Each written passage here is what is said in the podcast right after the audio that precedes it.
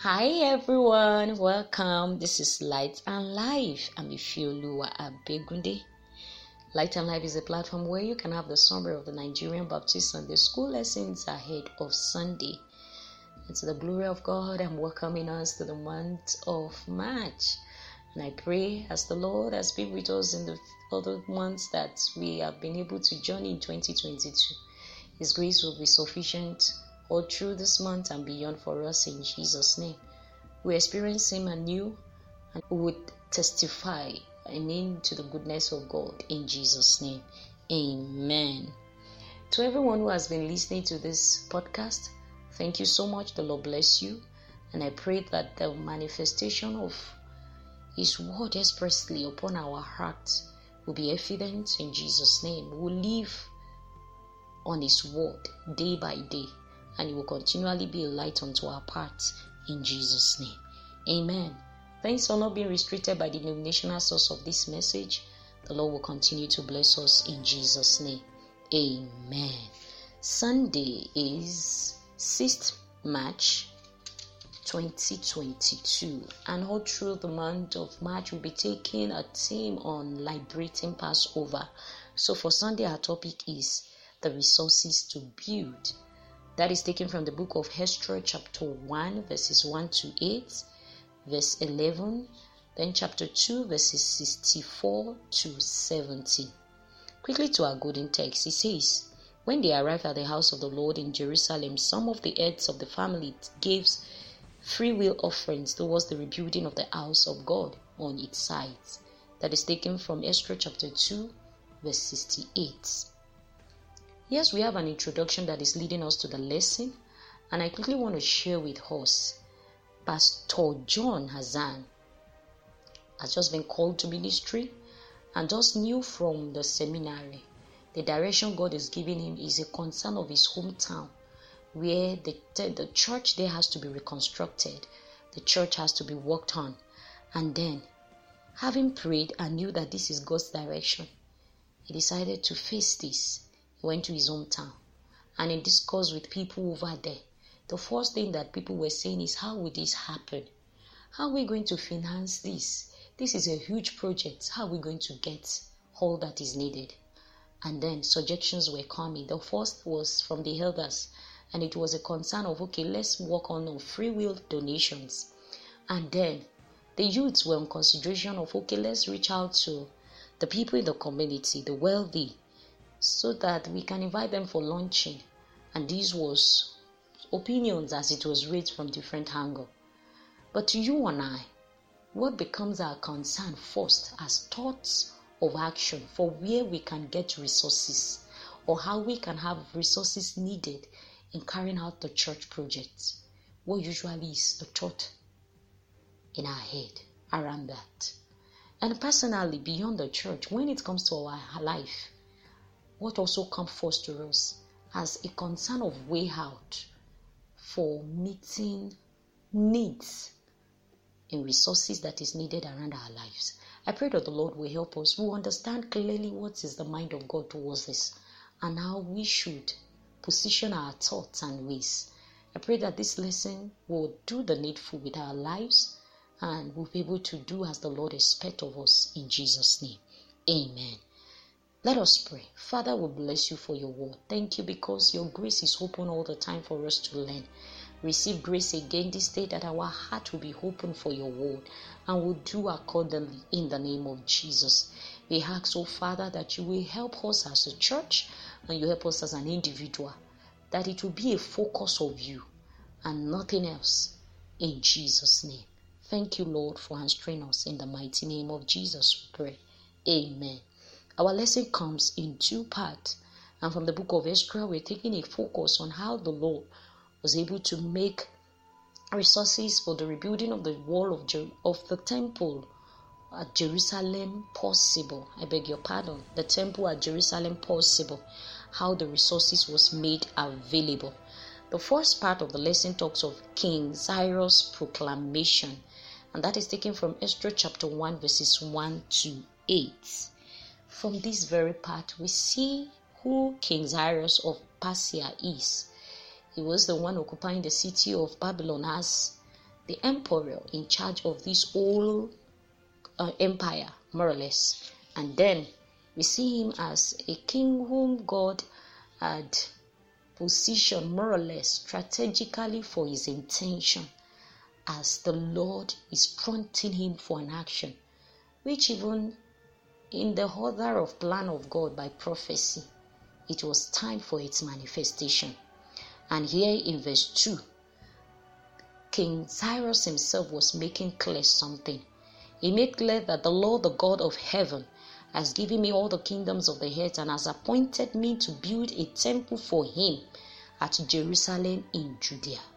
In Judah, and this was what he had been able to write out to all the kingdoms around him.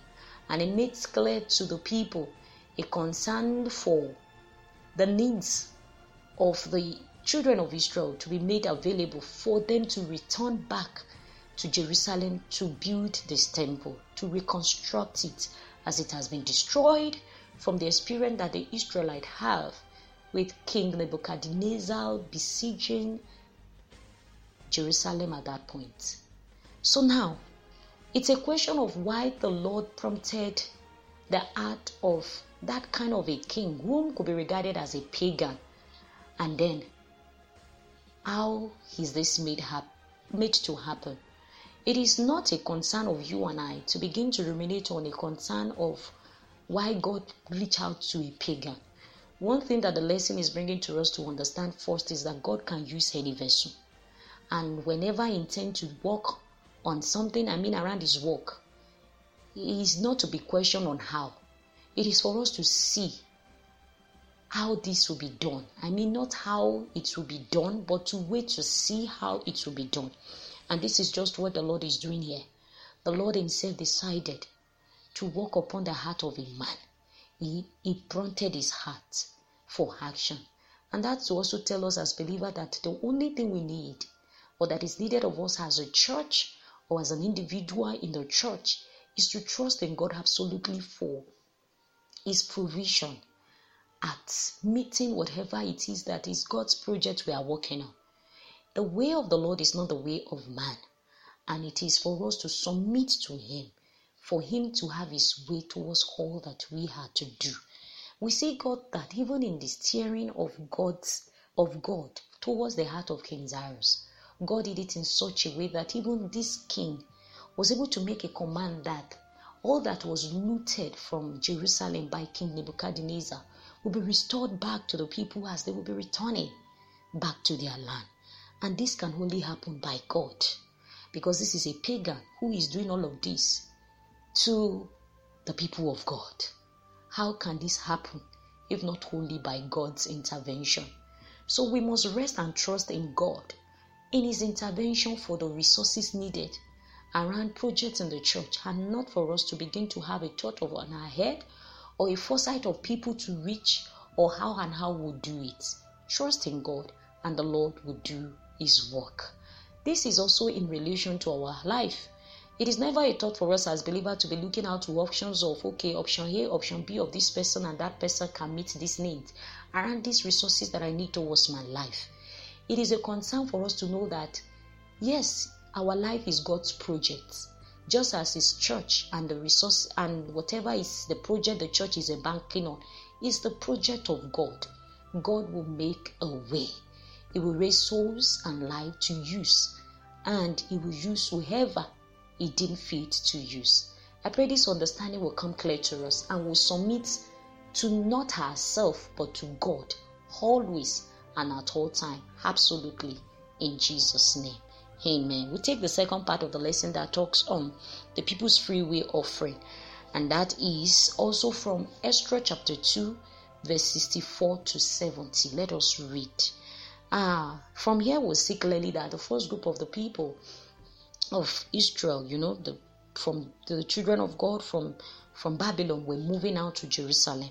And we see that a number of those who were able to move, they were in a company of about 42,360, including also their horses, their mules, their camels, and their donkey. The Lord did it in such a way that all that these people and even things that were given to them. They all moved together to Jerusalem. And when the people arrived in Jerusalem, one thing that came up is a concern for us also on the way God can make all the resources needed for church projects to happen.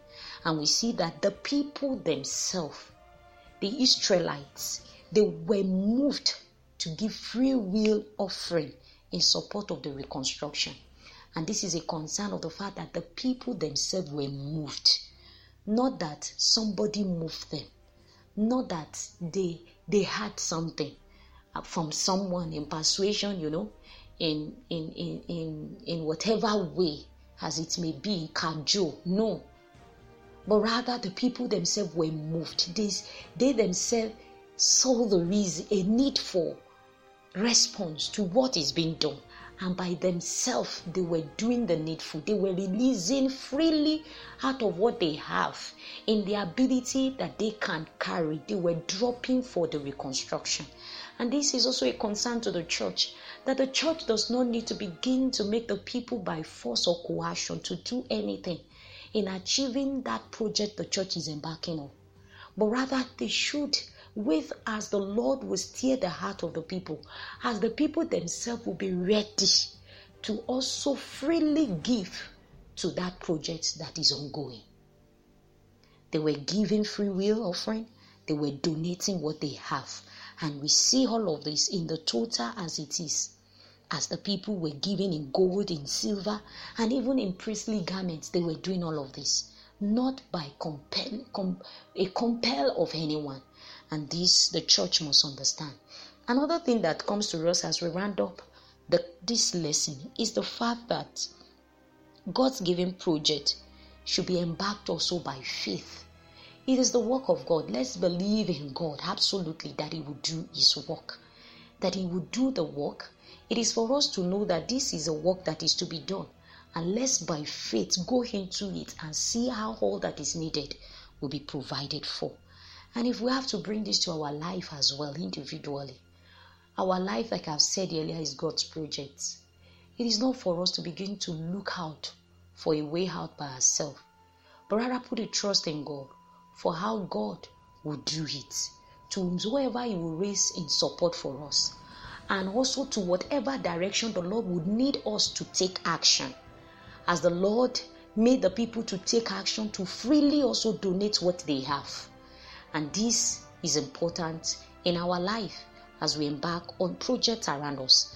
I pray that the Lord grace will be sufficient for us and we'll go always in this understanding as an individual. We'll not look out to politicians, to home believers, to businessmen out there, you know, the wealthy as we take them to be in the society as the first option for whatever it is needed.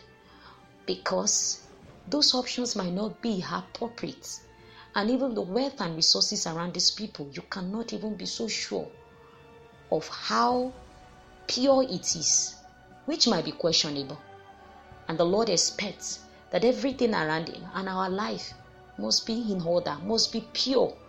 And that is what makes our life acceptable unto Him. And whatever even a church will do as regards the expansion of the kingdom of God will be acceptable in His hand.